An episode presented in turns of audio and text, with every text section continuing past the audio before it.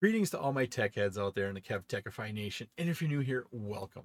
In this episode, we're going to look at service policies on an ASA. We'll be discussing overview of MPF, configuring class maps, defining and activating a policy, and finally configuring ASA basic settings and firewall using the CLI. This episode is part of my series on network security for the CCNA. I'm Kevin here at Kev Techify. Let's get this adventure started.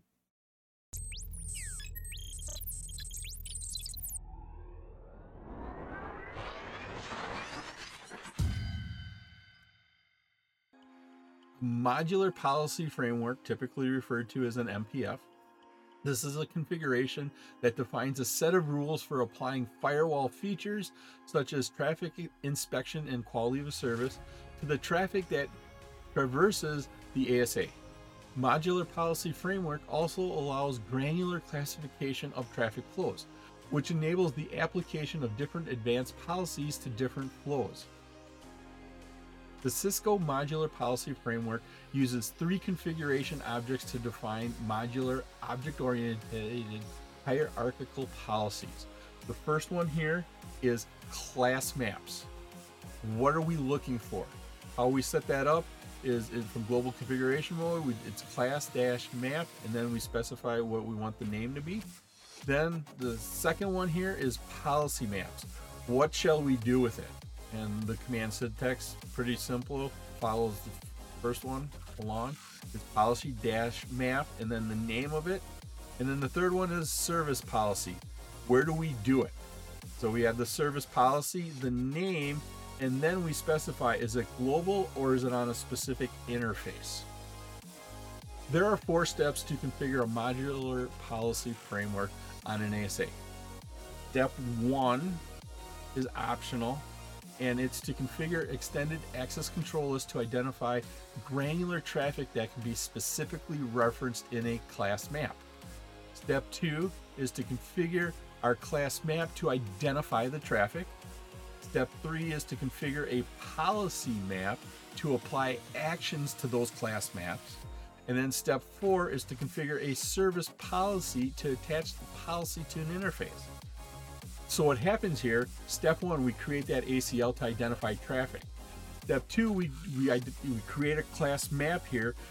We're going to either use that ACL we created in step one, or we're going to go ahead and put in several access control entries here in our class map to identify our traffic.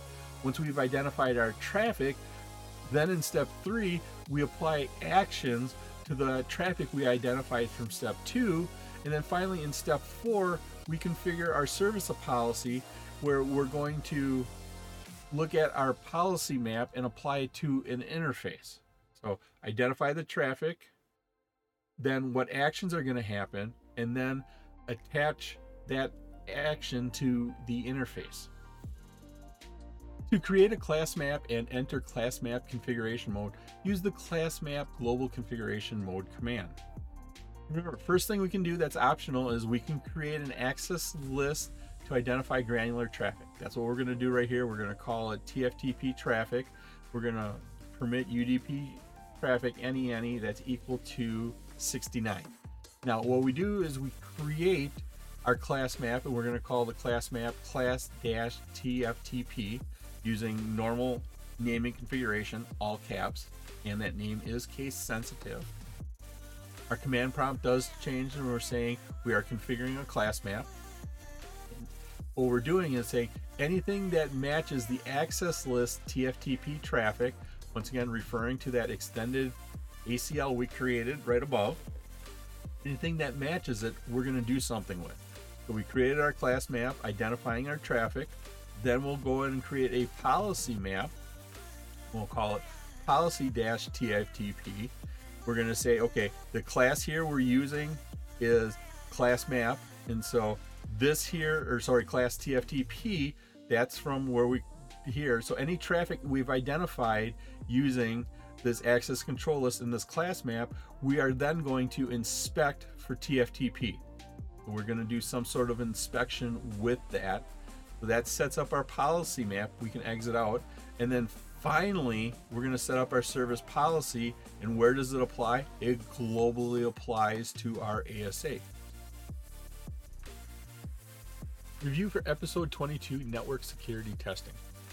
Operations security starts with the planning and implementation process of a network.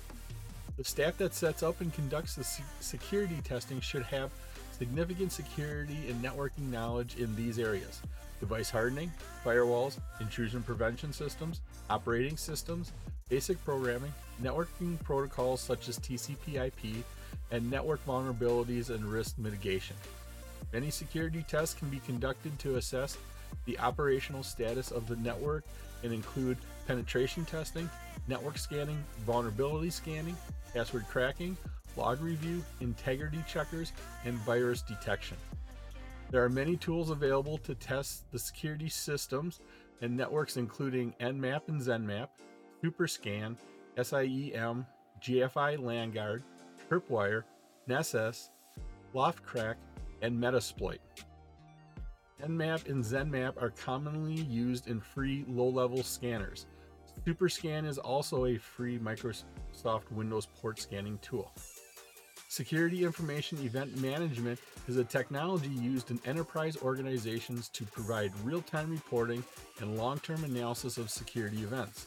SIEMs provide correlation, aggregation, forensic analysis, and retention. It was my pleasure to provide you with this wonderful episode on service policies on an ASA.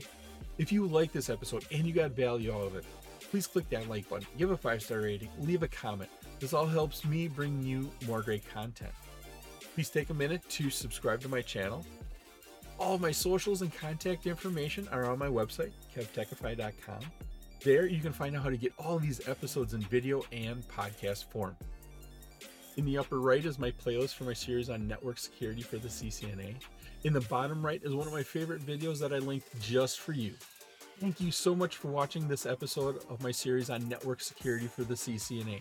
Once again, I'm Kevin. This is Kev Techify. I'll see you next time for another great adventure.